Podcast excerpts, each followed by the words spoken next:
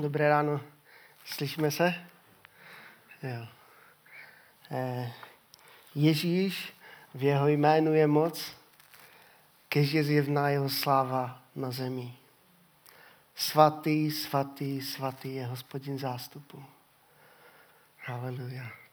Jsem moc pozbuzen tím, jak eh, chválíme spolu Pána a to je přesně to, co nám chváličům chybělo a chybí, když prostě zpíváme jenom do kamery, tak prostě to je, máte pocit, že jste jenom na takové zkoušce, ale když jsme tady spolu a chválíme Pána, tak to je, to je to, o čem je chvála.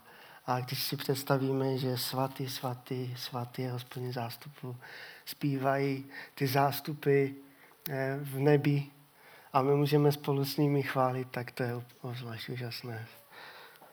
A jsem nadšený z toho, že, eh, že prostě jsme tady a je, prostě vyšlo to na mě po lockdownu, že tady jsme spolu.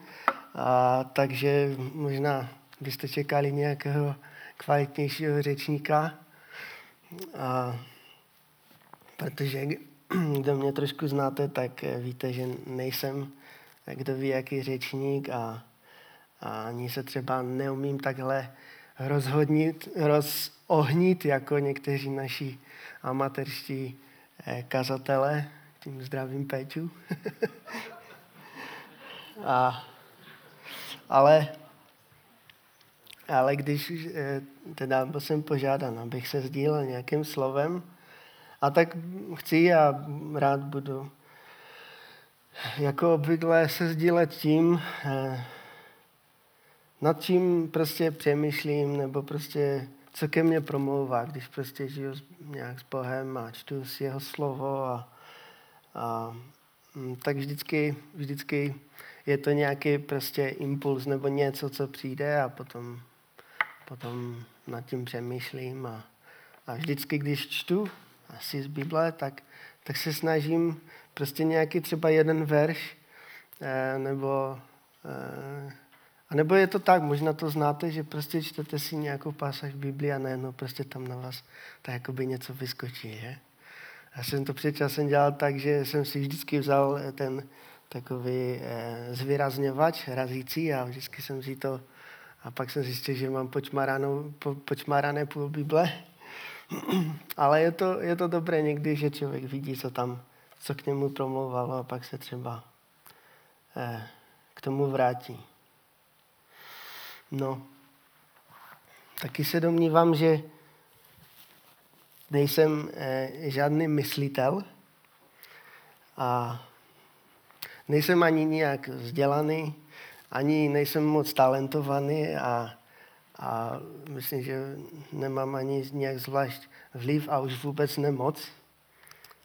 A eh, protože trošku o tom budeme dneska mluvit, tak to říkám, že eh, ne, že se omlouvám, ale eh, když mě budou poslouchat právě takoví lidé, kteří jsou prostě nějak vzdělaní, úspěšní, prostě jim to pálí a, a kde si co si, tak, tak, tak teď si říkám, jestli to bude pro ně, anebo to ne, nebude pro ně, nebo možná naopak, to pro ně bude, že? Protože téma dnešní eh, je filozofování a Kristus. A já tedy si s tím filozofováním taky moc jako ne, ne, nekamaráním. Ale vždycky se utěšuji tím veršem, který je v tom proroctví Izajáše v 35. kapitole, kdy eh, je to proroctví pro Izrael, že Bůh shromáždí Izrael a co všechno jim dá. A mezi jinými je tam věta, eh, že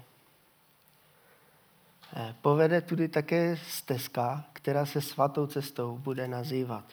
Nepůjde po ní nečistý, bude určena jen pro poutníky. Ani hloupý na té cestě nezabloudí.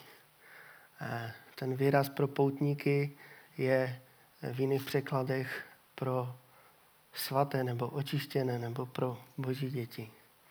A tak eh, to je verš, který znám už od, od mala, kdy vlastně eh, víme, že za, na té cestě za pánem eh, opravdu nezbloudí ani ten, kterému třeba nebylo tolik dáno, není tak úspěšný, takže, takže to je takové potěšení, utěšení pro mě. No.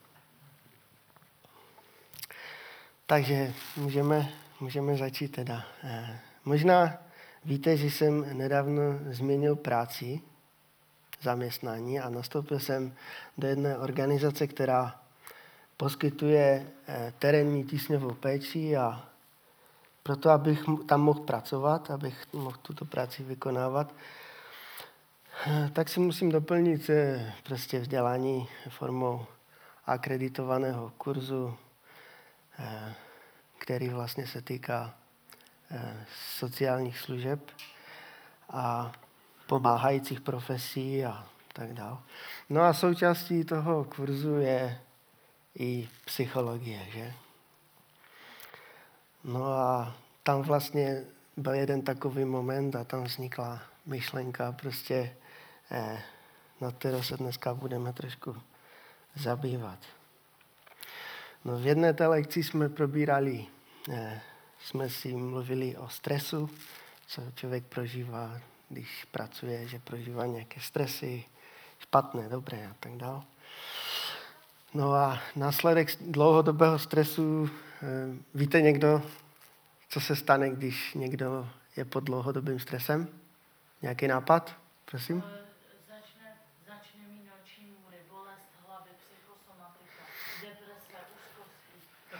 No, je. Ale v práci se, no, jako taky může to být. A syndrom vyhoření, přesně tak.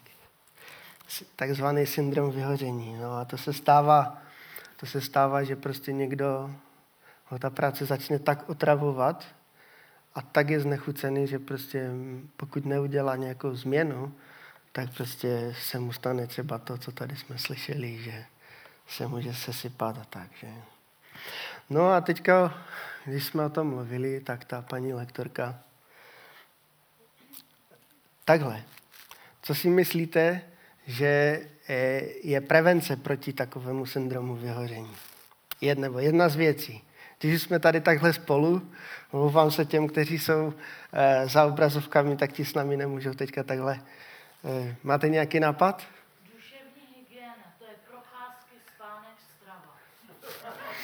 No, ano, a celý ten balík by se dalo říct jak? Nazvat? Pohoda, to je, to je jeden aspekt celého toho. No, nebudu vás to. Relaxování, že? No, že tady už, už relaxování je český, český, český pro relaxace, že? No a v, ta relaxace už nám křesťanům zní tak, tak trošku, trošku divně, že? Je to tak? Máte to tam, taky tak?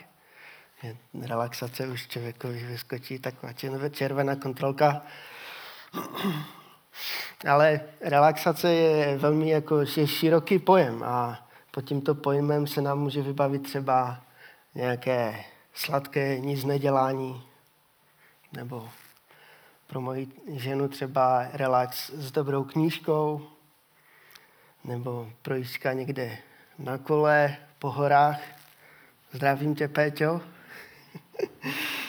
A nebo co třeba ještě, vypálená nádrž paliva v autě někde v serpentinách třeba, že pro nás může, nebo pro někoho bílý písek a Tyrkisové moře.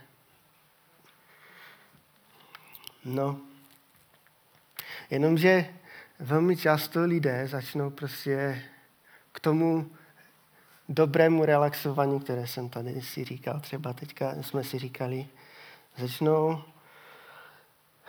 používat nějaké metody a filozofie, eh, se kterými se jako křesťané vůbec nemůžeme stotožnit, že? A, a nebo o nich víme dokonce, že jsou prostě nebezpečné nebezpečné pro člověka. A Víte, nemám, tím, že jsem řekl, že nejsem žádný myslitel, tak já nejsem ten člověk, který by prostě nějak hloubal a přemýšlel prostě o věcech příliš. A mm, nemám, nemám zatím nějaké zkušenosti s nějakými křesťanskými psychologi nebo filozofii, i když vím, že takový existují, že prostě se zabývají věcmi. A, eh, takže nemůžu, nemůžu, eh, nemůžu nějak posoudit, jakože jestli takoví lidé, kteří jsou věřící a zabývají se prostě různýma věcma, hloubají prostě jak to. S tím nemám moc zkušenosti, za to nekřesťany, se kterými jsem se potkal, tak eh, kteří vlastně se zabývali takovýma věcma, tak eh,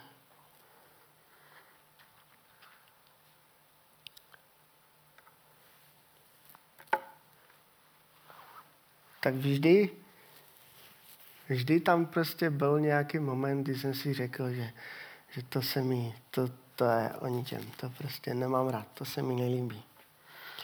A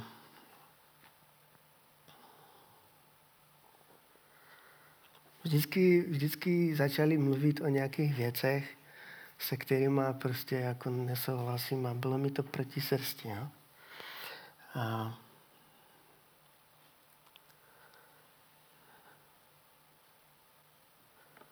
ještě, ještě chci upřesnit jednu věc. Pokud budu jednou mluvit o filozofii a po druhé o psychologii, tak eh, eh, není to tím, že bych si pletl pojmy, ale eh, psychologie jako taková má své kořeny u antických filozofů a z filozofie právě od tam vlastně jakoby vychází. Od tam se to začalo rozvíjet. Jo? Takže abyste nebyli zmatení, že budu třeba jednou mluvit tak a po druhé jinak. Jo? Chci ale vám říct, že já nechci, nechci prostě to nějak eh, hánit úplně, nebo psychologie je totiž jakoby celá velká věda, obrovská věda a jako taková má obrovský rozsah prostě různé. Jo? A, a vím, že prostě některé věci eh, v ní obsažené prostě můžou být dobré a přínosné. A například zkoumání nějakého lidského chování, abychom mohli potom prostě rozpoznat, kdo ten člověk je, jak se chová, podle toho se k němu zase chovat zpátky, aby, jo. Já musím říct, že já jsem, já jsem jednou Eh, hledal pomoc u jedné naší sestry, která vystudovala psychologii vysok, na vysoké škole a eh, ne pro sebe, ale pro jednu z našich dětí kvůli učení, tak jsem prostě ji zavolal a prosil jsem jí, poraď mi, protože já si fakt prostě v té věci už nevím rady. A ona mi poradila nějaké věci a, a dobře mi poradila. Takže nechci říct, že prostě je to všechno špatně. Jo? Ale na co náražím, je, že bez Krista to špatně bude vždycky. A jednou jsem prostě, taky mám facebookový profil a občas tam chodím, i když ne, ne nějak často, protože to je zase prostě věc, která dokáže sežrat tolik času a když člověk vidí, jak se tam někteří křesťané hádají, tak to, to, to je také znechující. A nedávno, když byla teda krize v Bělorusku, tam ty demonstrace a tak, tak to bylo prostě obrovské téma i pro křesťany. Na Facebooku se dohadovali a, a tehdy jeden bratr, Pavel Bubik to byl, se k tomu vyjádřil úplně jednou větou a řekl, bez Krista to bude prostě stejně špatné ať budou mít svobodu nebo nesvobodu, otázka, kdo se na, na to jak dívá, eh, jestli budou mít takovou nebo onakou vládu, bez Krista to bude furt špatně. A to je věc, to je bod, kde se musíme uvědomit, že opravdu bez Krista je všechno špatně. Když I když je to super úspěšné všechno, tak bez Krista je to špatně. A, o tom, a to je to, o čem dneska chci mluvit. V Matouši 16. kapitole 26 pan Ježíš eh, říká, že jaký prospěch bude mít člověk, získá-li celý svět, ale svůj život ztratí? A zač získá člověk svůj život zpět? A můžeš všechno promyslet, vymyslet, uskutečnit, vyřešit, zajistit prostě. Ale co z toho budeš mít, když to hlavní, věčný život ztratíš?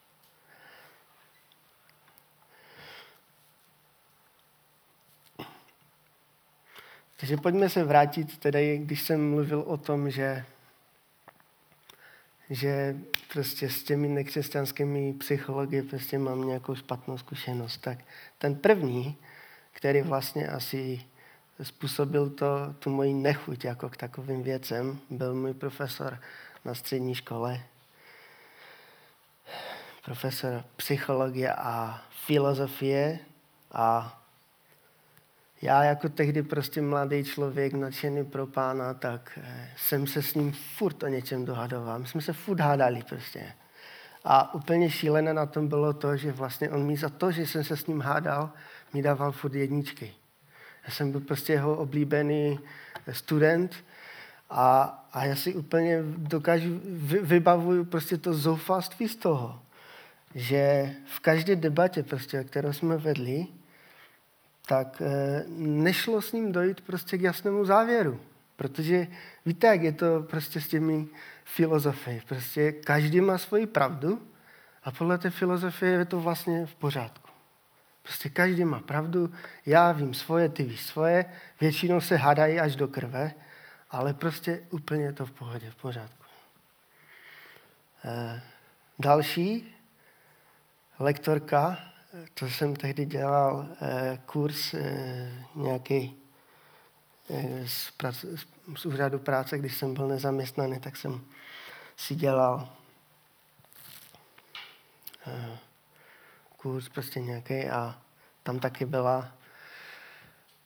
No a tam ta, co si vzpomínám, jak dneska, když, když prostě ona začala vyprávět takové věci, víte, ta síla tém, toho myšlení a to, to je tak obrovské, že kdy já když jedu, já bydlím na sídlišti a když jedu s autem a večer prostě není kde zaparkovat, já si takhle ty prsty dám a teďka objíždím to parkoviště a když jedu po druhé, tak vždycky, vždycky to místo najdu.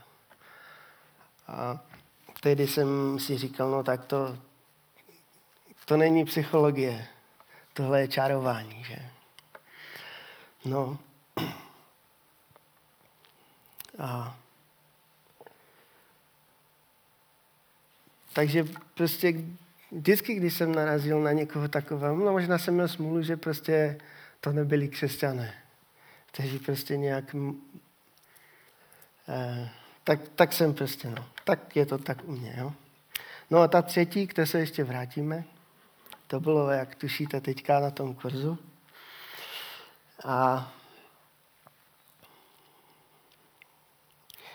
chci přečíst teda konečně už z Bible něco. Jo? Hlavní tedy verš pro moje dnešní zamyšlení je s Koloským 2. kapitoly 6. až 8. verš.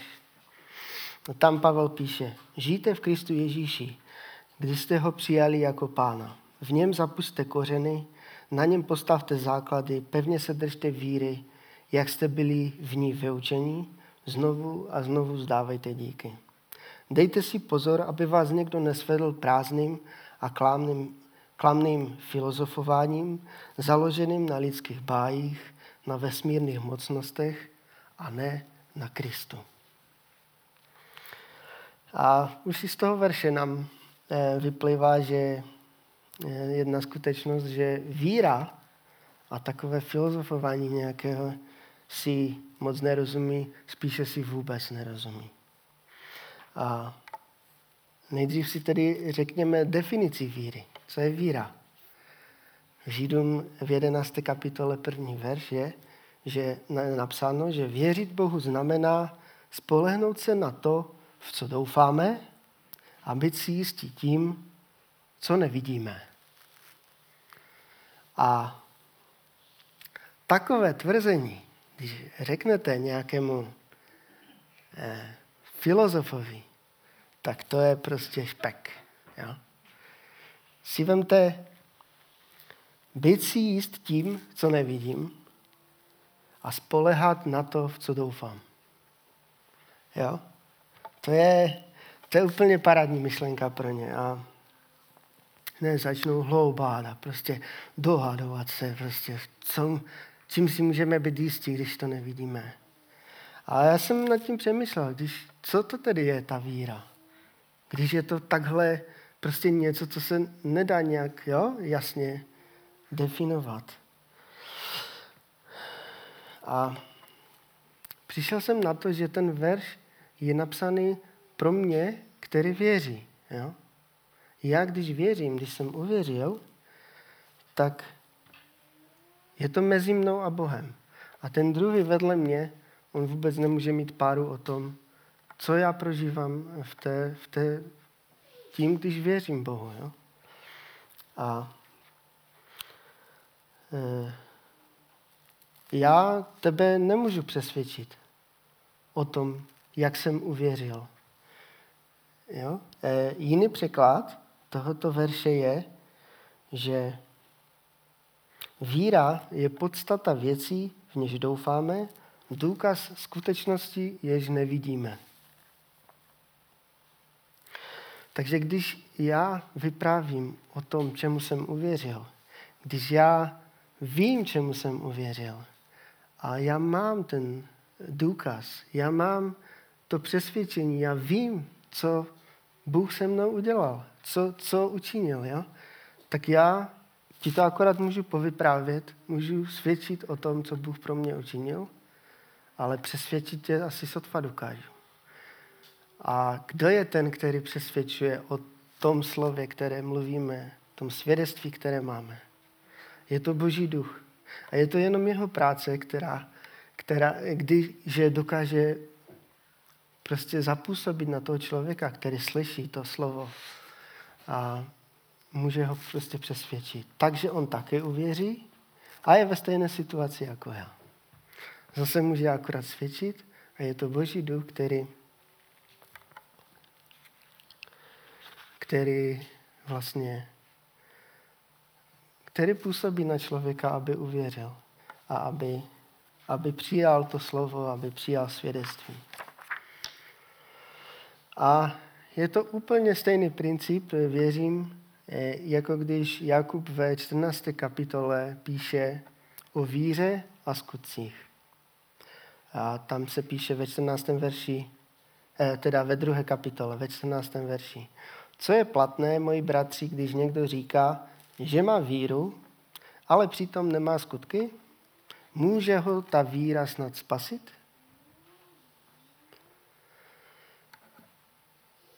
To je logická věc, že? Ne. Filozofie ovšem na druhou stranu, ona začne, začne, jo, ten filozof začne prostě, aha, tak ty říkáš, že prostě ty máš nějakou, nějaký důkaz skutečnosti, ale já to nevidím. No tak se začnou prostě nad tím dohadovat a všecko možné. A vede to úplně se, ke cestným věcem někdy pokud v tom není Boží duch. Jo. No a to je to, před tím nás eh, varuje apoštol Pavel. V tom, co jsme tady četli eh, tom koloském druhé kapitole. Že prostě, když jsme uvěřili, tak se máme usvědčovat v tom, v čem jsme uvěřili a máme v tom růst a nenechat si do toho uh, mluvit nějakými prostě filozofy radoby nebo filozofy. Někým prostě, kdo jenom mluví a nevěří. A apoštol Pavel eh, měl totiž, eh, byl člověkem velmi vzdělaným a měl prostě s takovými lidmi, s těmi filozofy a filozofy jako takovou měl velmi dobré zkušenosti. Eh, Ve skutcích ve 22. kapitole ve třetím verši eh, Pavel eh, před tou radou nebo prostě před někým, se, když se hájí, tak řekl, já jsem žít a narodil jsem se v Tarsu v Kilikii, ale vychovan jsem byl zde v Jeruzalémě.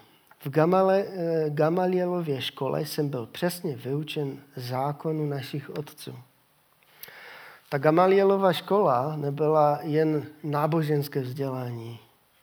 Spíše než o vzdělání v dnešním smyslu bychom měli mluvit o celkové formaci. U Gamaliela se tehdy ještě Šavlovi dostalo uvedení do rabinského myšlení, do výkladu židovského písma i do tradiční ortodoxní židovské zbožnosti. Prostě to byl celý balík, to, byla, to byl prostě top. Jo? O Gamalielovi v Biblii prostě je víckrát zmínka, že to byl prostě ten nejvyšší level prostě tehdy v Jeruzalémě. No a Pavel, eh, když eh, potom byl v Aténách eh, na své prostě mm, na své evangelizační cestě, tak ve skutcích 17 si přečteme takový jeden další úsek. 17. kapitola 16 až 34. Zatím na ně Pavel v Aténách čekal, když sledal, kolik modlářství je v tom městě, velmi ho to znepokojovalo. Proto mluvil v synagóze se Židy a s pohany, kteří uvěřili v jediného Boha a když každý den hovořil na náměstí s lidmi, kteří tam právě byli. Rozmluvali s ním i někteří epikurejští a stoičtí filozofové. Jedni se ptali, co nám to chce ten nedovzdělanec, nedovzdělanec vykládat. Druzí říkali, zdá se, že nás chce získat pro cizí božstva. Tak soudili, protože Pavel kázal o Ježíši, o Ježíšovi a o zmrtvých stání. Pak ho vzali sebou, dovedli na Areopag a pak mu položili otázku. Rádi bychom se dověděli, jaké je to tvé nové učení, které šíříš. Vždyť to, co nám vykládáš, zní velice podivně. Chceme se tedy dovědět, co to je. Všichni Ateňané i cizinci, kteří tam pobývali, ničemu totiž nevěnují tolik času jako tomu, že vykládají a poslouchají něco nového. To byla prostě kolébka filozofie.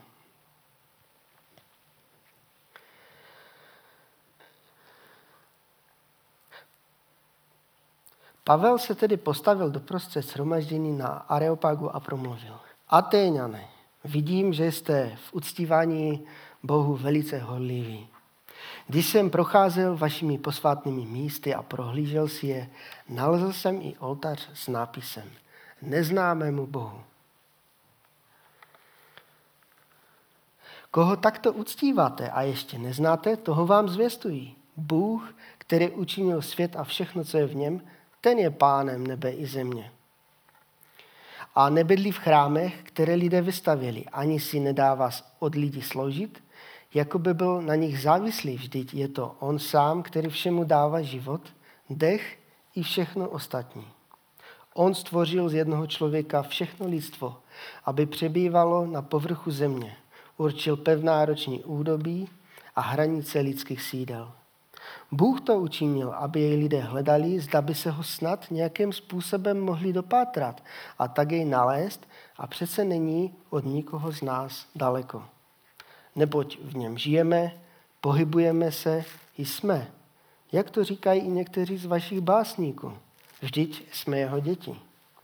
Jsme-li tedy božími dětmi, Nemůžeme si myslet, že božstvo se podobá něčemu, co bylo vyrobeno ze zlata, stříbra nebo z kamene, lidskou zručností a důmyslem.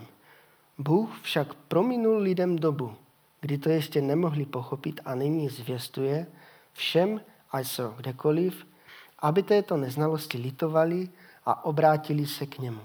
Neboť ustanovil den, v němž bude spravedlivě soudit celý svět skrze muže, kterého k tomu určil. Všem lidem o tom poskytl důkaz, když jej vzkřísil z mrtvých. Jakmile uslyšeli o vzkříšení z mrtvých, jedni se mu začali smát a druzí řekli, rádi si tě poslechneme, ale až někdy jindy. A tak Pavel od nich odešel. Někteří se však k němu připojili a uvěřili. Mezi nimi byl i Dionysios z Areopagu, žena jménem Damaris a s nimi ještě jiní. Takže se mi strašně líbí ten překlad toho slova nedovzdělanec. To je prostě charakteristické jako pro, pro Všichni jsou strašně chytří, všichni všemu rozumí a všichni strašně všechno probírají. A si řekli, no jo, ale něco nového přeci jen tady prostě hlásá, tak, tak si to poslechneme, co to je. No, Pavel potom, eh, když si čteme skutky, tak z Aten odešel do Korintu. A právě v listu korinským eh, vám přečtu další pasáž z písma, kdy Pavel k ním v první kapitole, první korinským první kapitola až druhá kapitola jim píše. Slovo o kříži je bláznoství těm, kdo jsou na cestě k záhubě. Nám, kteří jdeme ke spáse, je mocí Boží. Je psáno, zahubím moudrost moudrých a rozumnost rozumných zavrhnu. Kde jsou učenci, kde znalci, kde řečníci tohoto věku? Neučinil Bůh moudrost světa bláznostvím, protože svět svou moudrostí nepoznal Boha v jeho moudrém díle. Zalíbilo se Bohu spasit ty, kdo věří bláznovskou zvěstí. Židé žádají zázračná znamení. Řekové vyhledávají moudrost. Ale my kážeme Krista ukřižovaného. Pro Židy je to kámen úrazu, pro ostatní bláznoství, ale pro povolané, jak pro Židy, tak pro řeky, je Kristus boží moc a boží moudrost. Neboť bláznoství boží je moudřejší než lidé a slabost boží je silnější než lidé. Pohleďte, bratři, koho si Bůh povolává. Není mezi vámi mnoho moudrých podle lidského soudu, ani mnoho mocných, ani mnoho urozených. Ale co je světu bláznostvím, to Bůh vyvolil, aby zahanbil moudré. A co je slabé, vyvolil Bůh, aby zahanbil silné. Neurozené v očích světa a opovržené Bůh vyvolil, ano, vyvolil to, co není, aby to, co jest, obrátil v nic. Aby se tak žádný člověk nemohl vychloubat před Bohem. Vy však jste z boží moci v Kristu Ježíši. On se nám stal moudrostí od Boha, spravedlností, posvěcením a vykoupením. Jak je psáno, kdo se chlubí, ať se chlubí v pánu. Ani já, bratři, když jsem přišel k vám, nepřišel jsem vám hlásat boží tajemství nadnesenými slovy nebo moudrostí. Rozhodl jsem se totiž, že mezi vámi nebudu znát nic než Ježíše Krista a to Krista ukřižovaného. Přišel jsem k vám sláb s velkou bázní a chvěním. Má řeč a mé kázání se neopírali o vemluvavá slova lidské moudrosti, ale prokazovaly se duchem a mocí. Aby se tak vaše víra nezakládala na moudrosti lidské, ale na moci boží. Moudrosti sice učíme, ale jen ty, kteří jsou dospělí ve víře. Ne ovšem moudrosti tohoto věku či vládců tohoto věku, spějících k záhubě. Nejbrž moudrosti Boží, skryté v tajemství, kterou Bůh od věčnosti určil pro naše oslavení. Tu moudrost nikdo z vládců tohoto věku nepoznal, neboť kdyby ji byli poznali, nebyli by ukřižovali pána slávy.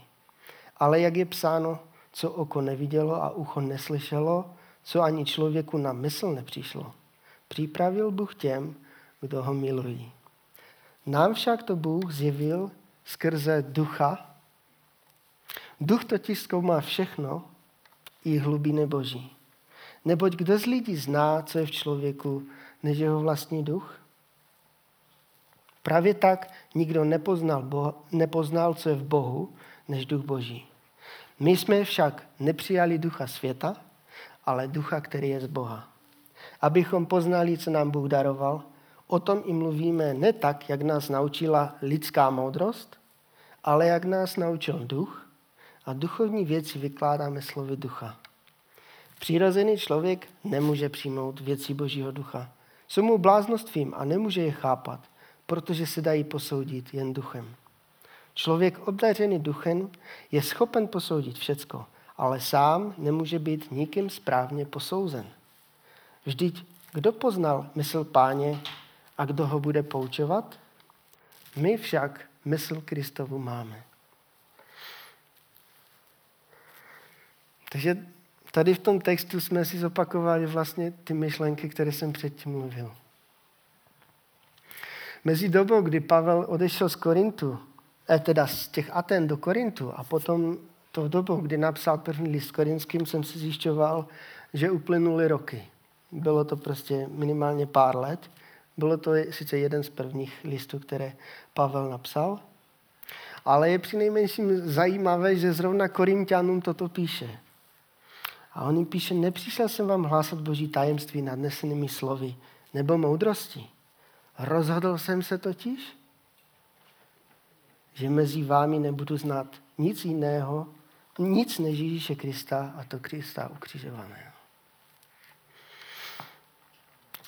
Tak jsem nad tím přemýšlel, jako kdyby Pavel měl pořád v paměti to, co se mu v těch Atenách přihodilo. Když jim říká, Ateňané, vidím, že jste prostě velmi horliví v uctívání těch bohů. A viděl jsem, že tam máte jeden prostě oltář neznámému Bohu. No já jsem zrovna ten, který jsem vám přišel prostě hlásat.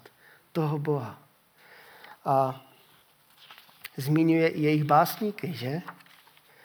A tak nevím, no, ale přijde mi, že jakoby prostě eh, potom zalitoval takového přístupu a buď, eh, buď prostě si řekl, že to prostě nebylo správné, anebo možná si myslel, že prostě využije to jejich myšlení k tomu, aby pochopili, co vlastně jim chce kázat. Jo? A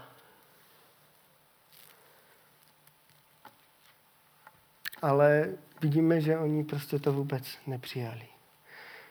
Takže v těm korinským pak říká, já jsem se rozhodl, že prostě nebudu nějak vymýšlet prostě nějaké způsoby, jak vám to líp podat. Ale prostě budu kázat Krista, ukřižovaného. A kdo to přijme, ten to přijme. Kdo nepřijme, nepřijme.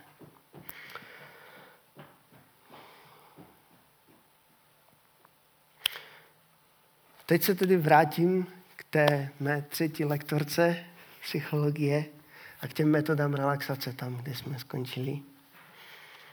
A takže brali jsme tedy, jak se bránit tomu syndromu vyhoření a jak je třeba odpočívat. A, a já nech, neříkám, že prostě odpočívat je špatné, protože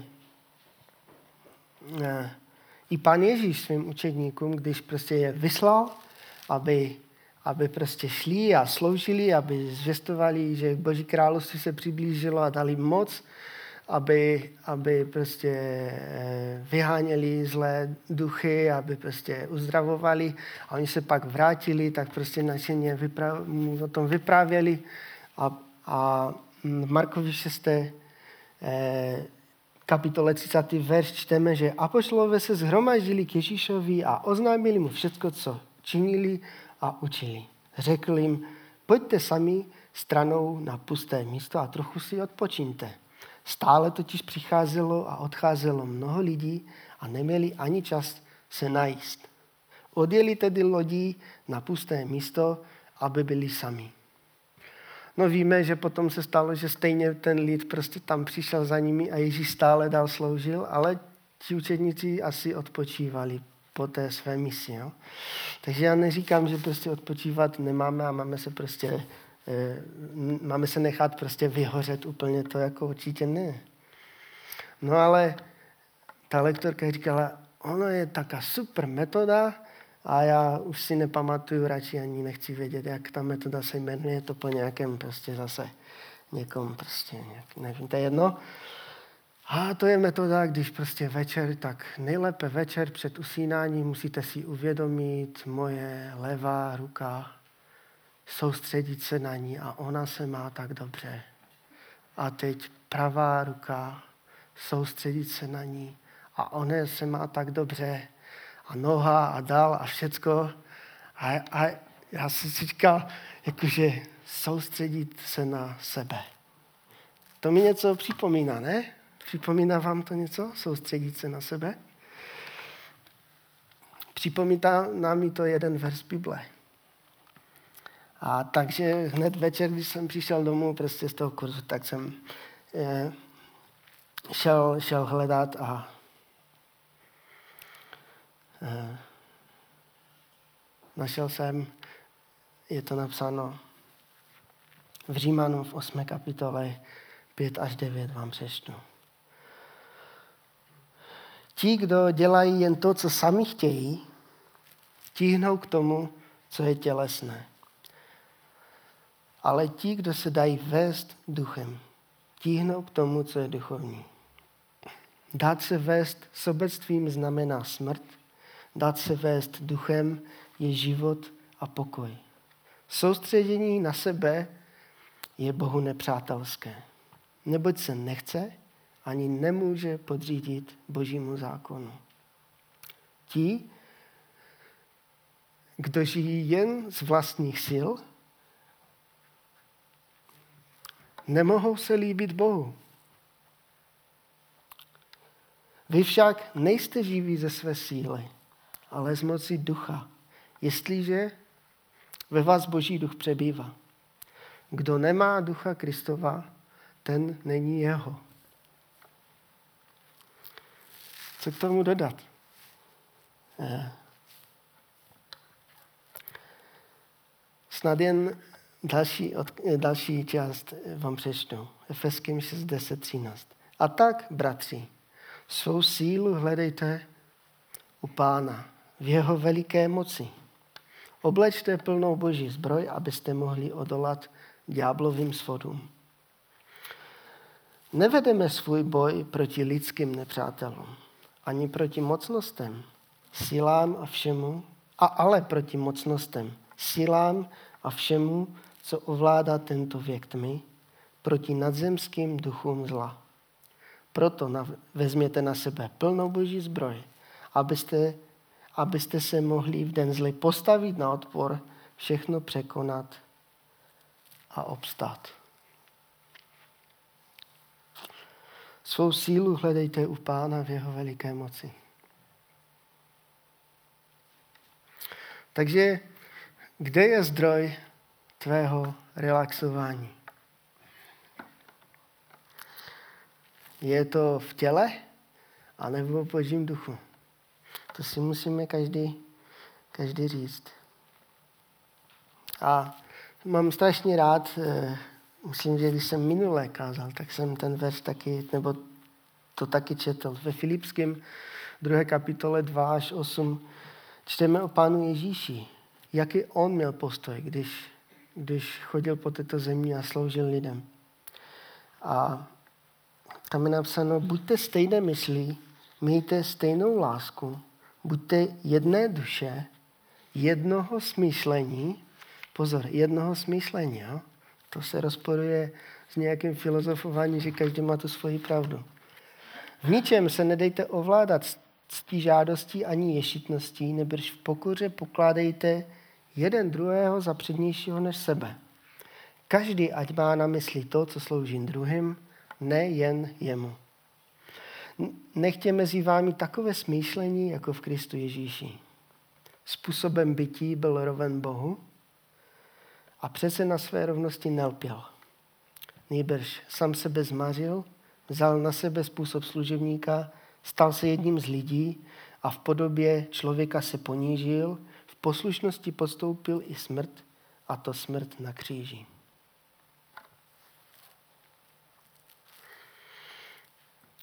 A takový postoj je úplně v přímém rozporu s tím, jak uvažuje prostě lidský člověk. Jak, jak, jak uvažují lidé.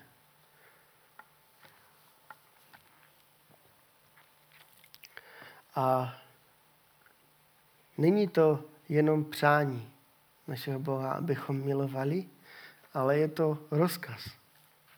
Eh,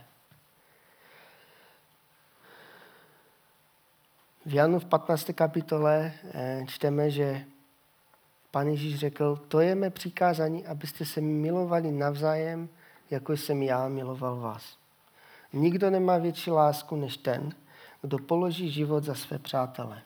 Vy jste moji přátelé, činíte-li, co vám přikazují. Už vás nenazývám služebníky, protože služebník neví, co činí jeho pán. Nazval jsem vás přáteli, neboť jsem vám dal poznat všechno, co jsem slyšel od svého otce. Ne vy jste vyvolili mne, ale já jsem vyvolil vás a ustanovil jsem vás, abyste šli a nesli ovoce a vaše ovoce, aby zůstalo. A otec vám dá, oč byste ho prosili v mém jménu.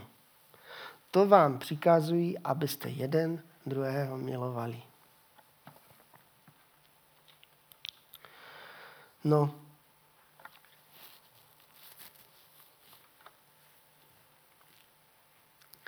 spěju k tomu, že vysvětlíme si tedy, co je ten rozdíl mezi tím světským přemýšlením a tím božím přemýšlením.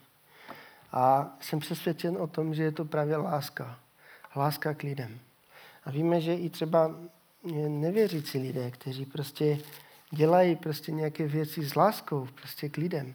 Myslíte si, že to je, z čeho to pochází? To je co, něco, co Bůh vložil do člověka, že prostě má touhu, i když ten člověk třeba eh, je nevěřící, prostě nevěří, ale je to právě Bůh, který vkládá prostě touhu do člověka, i toho nevěřícího. Jenže víme, že prostě, jak už jsme si řekli, že stejně tomu nebude nic platné. Protože bez Krista bude všechno špatně, že? No, v Matouši v 11. kapitole 25 až 30, takový eh, eh, ten si přečtem. Tam nás Pán Ježíš nabádá k tomu, abychom tedy prostě se chovali tak jako on, aby on byl naším vzorem, abychom prostě dělali věci tak, jak on. A zaslibuje také, že pokud to takhle budeme dělat, tak najdeme odpočinutí svým duším. A v ten čas řekl Ježíš, velebím tě, Otče, pane nebes i země, že jsi tyto věci skryl před moudrými a rozumnými a zjevil si je maličkým. Ano, Otče, tak se ti zalíbilo. Všechno je mi dáno od mého otce a nikdo nezná syna než otec, ani otce nezná nikdo než syn. A ten, komu by to syn chtěl zjevit. Tady se na chviličku zastavím. Znovu se nám objevuje tady ta myšlenka, že, eh, kterou jsme si četli tam už v těch korinským, že, že Bůh svou moudrost a prostě něco zjevil těm obyčejným lidem. Ne těm moudrým a chytrým prostě z lidského pohledu, těm, kteří si zakladají na své vlastní rozumnosti, že je jakoby prostě nějak obchází. A proč se to děje? Si řekneme, že prostě to je jaksi prostě nespravedlivé, nebo co, by to, co, co to je? Je to nějaká diskriminace prostě moudrých, že Bůh jim nadělil prostě nějak rozum a pak prostě je obešel? Ale to není tak. Je to prostě, to by bylo špatné uvažování, protože Pán Ježíš toto vysvětluje předtím. Eh, a bylo to tehdy, když mluvil eh, ve 20. verši to začíná, že začal kárat města, ve kterých se stalo nejvíc jeho mocných skutků, že nečinila pokání. A pak říká, běda tobě Chorazín, běda tobě Becajdo, že kdyby v Týru a Sidonu byly takové mocné skutky jako u vás, dávno by oblekli žíněný šat, sypali se popelem a činili pokání. Ale právě vám Týru a Sidonu bude lehčej v den soudu, nežli vám. A ty, Kafarnaum, budeš snad vyvěšeno až do nebe? Až do propasti klesneš. Nebo kdyby se byli v Sodomě událi takové mocné skutky jako u vás, stála by podnes. Uvědomujeme si prostě sílu toho, co tady Ježíš říká? že kdyby se toto stalo v Sodomě, tak by stála podnes. Ale pravím vám, zemi sodomské bude lehčeji v den soudu, nežli tobě. A co je ten důvod, že ta města byla zatracena? No jednoduše, že nečinili pokání. Že prostě nepřijali Pana Ježíše, že už to měli prostě nastaveno. Měli vybudováno nějakou svoji prostě strukturu, nějaké teologii, názory, my to prostě víme. A teď prostě bychom to měli celé překopat, změnit kvůli Ježíši. O Jeruzaléme mluví to stejné. Jeruzaléme, Jeruzaléme, který zabíjíš proroky a kamenuješ ty, kdo byli k tobě posláni. Kolikrát jsem chtěl shromáždit tvé děti tak jako kvočna shromažďuje kuřátka pod svá křídla a nechtěli jste. Hle, váš dům se ponechává pustý. No, když se vrátím k těm eh, korinským, té druhé kapitoly, tam Pavel říká, že moudrosti sice učíme, ale jen ty, kteří jsou dospělí ve víře.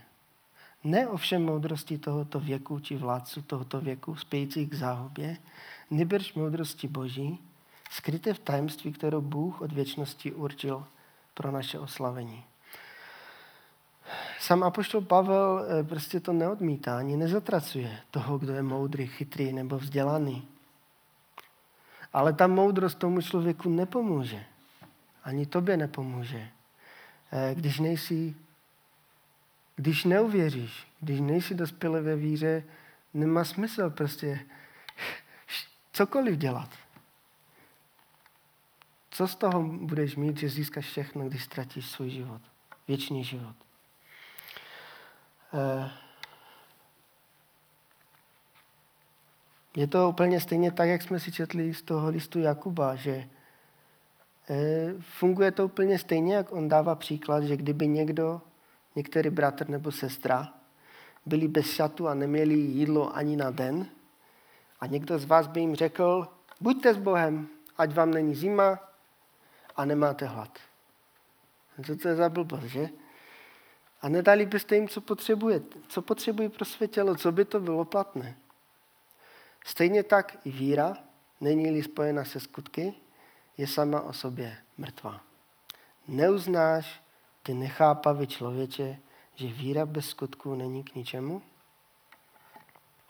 A já, bych, já si myslím, že bychom úplně stejně tak mohli říct, že neuznáš ty nechápavý člověče, že moudrost bez boží bázně a bez pokání je ti k ničemu?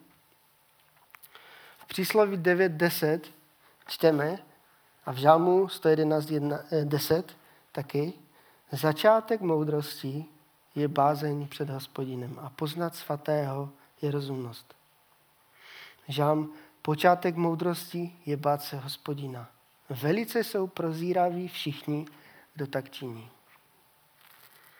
Takže asi tady bude ten důvod, nebo asi určitě to je on. Lidská moudrost a rozumnost eh, eh, ne, nemusí být překážkou, ale mám za to, že může být velikým rizikem. Protože pokud eh, si nedáš říct a řekneš si, on, já vím, já vím, já spoustu věcí vím a nenechám si do toho mluvit ani Bohem, tak, tak bych tě chtěl varovat, pokud prostě jsi takový a tak utěšuju, že já až tak to. I když to platí pro každého, že? A pamatujme na krále Šalomouna, který velice dobře začal, že? Nejdřív prosil o moudrost Boha a chtěl, eh, chtěl prostě to dělat tak, jak to Bůh po něm chce.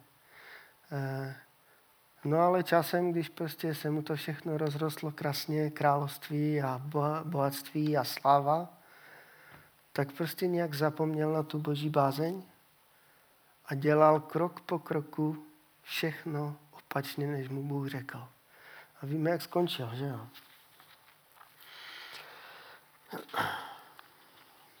že už je dost hodin, tak to zkrátím. Nějak. Ještě tu mám pár listů. uh,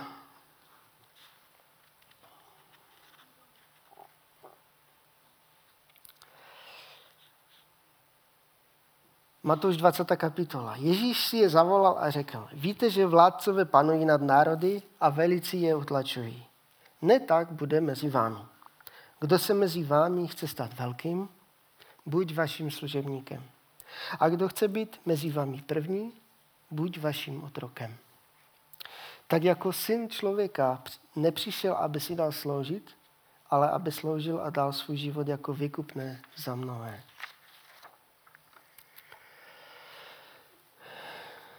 A ještě z listu Jakuba vám přečtu druhou kapitolu, jednu část. A jak jsme si říkali, že je to stejné jako s tou vírou a skutky, že? Ta celá, celý list Jakubu se vlastně zabývá tím, že tam byli prostě lidé, kteří chtěli učit ostatní, kteří prostě chtěli a on jim tam vytyká, kdyby do vašeho zhromaždění přišel nějaký chudák prostě v takových hadrech obyčejných a vy mu řeknete, že tam si sední dozadu někde a někdo, nějaký prachač přijde, toho pojď si sednout tady dopředu. Říká, no co by to bylo, že? A vlastně vyučuje je a říká mezi jinými, kdo je mezi vámi moudrý a rozumný? Ať ukáže své skutky dobrým způsobem života v tichosti, kterou dává moudrost. Máte-li však v srdci hořkou závist a svárlivost, nechlupte se moudrosti a nelžete proti pravdě. To přece není moudrost přicházející z hůry, ale přízemní, živočišná, ďábelská. Vždyť kde je závist a svárlivost, tam je zmatek a kde jaká špatnost. Moudrost z hůry je především čistá, dále mírumilovná, ohleduplná, ochotná dát se přesvědčit, plná slitování a dobrého ovoce, bez předsudků a bez, bez přetvářky. Takže tady vidíme, že moudrost tohoto věku, moudrost vládců spěje k záhubě, je přízemní, je ďábelská, ale moudrost boží moudrost z hůry, spěje k oslavení, je čistá, plná slitování a tak dále. A co je to, to, co prostě dělá to lomítko mezi, mezi takovou a takovou moudrost? Věřím, že je to právě ta láska, kterou Bůh vkládá do srdci, srdce člověka a on prostě to vidí prostě jinak. Ty motivy prostě jsou jiné a Pan Ježíš, když budeme pokračovat v tom mat, eh,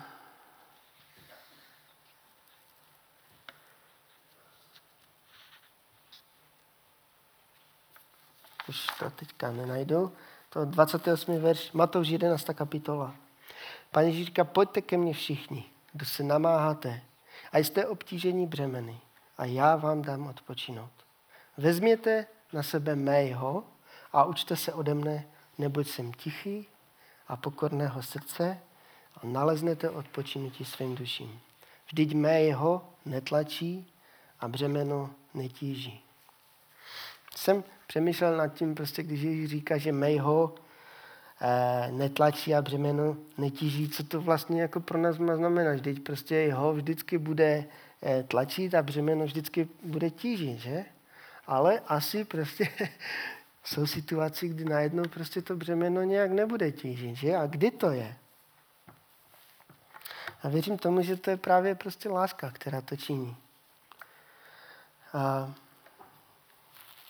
nejkřiklavější je to prostě u zamilovaných, že?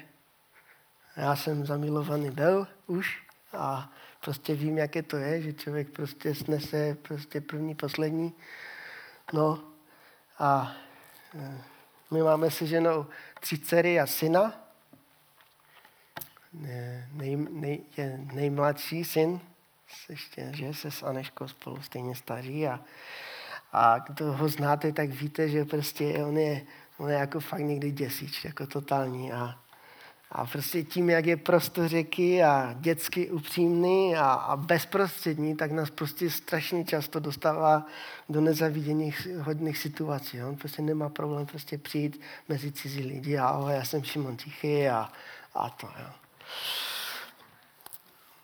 No, ale právě proto je někdy prostě strašně sladký, jakože prostě úplně přímo k sežrání, zvlášť pro, pro mou ženu a ona potom prostě jste tak na něho kouká a já říkám, no jo, když jsi se na mě ty takhle koukala dneska. Naštěstí víme, že prostě láska není o zamilovaných pohledech, že? No a takže, takže prostě eh, je to láska, která vlastně všechno mění. Prostě ta boží láska. On to začal, Pane Ježíš, když přišel, aby nás prostě zachránil z hříchu. A musí to prostě se rozvíjet dál. A pak nám bude i ta moudrost k užitku. Pokud prostě někdo je obdářen. Prostě, jo?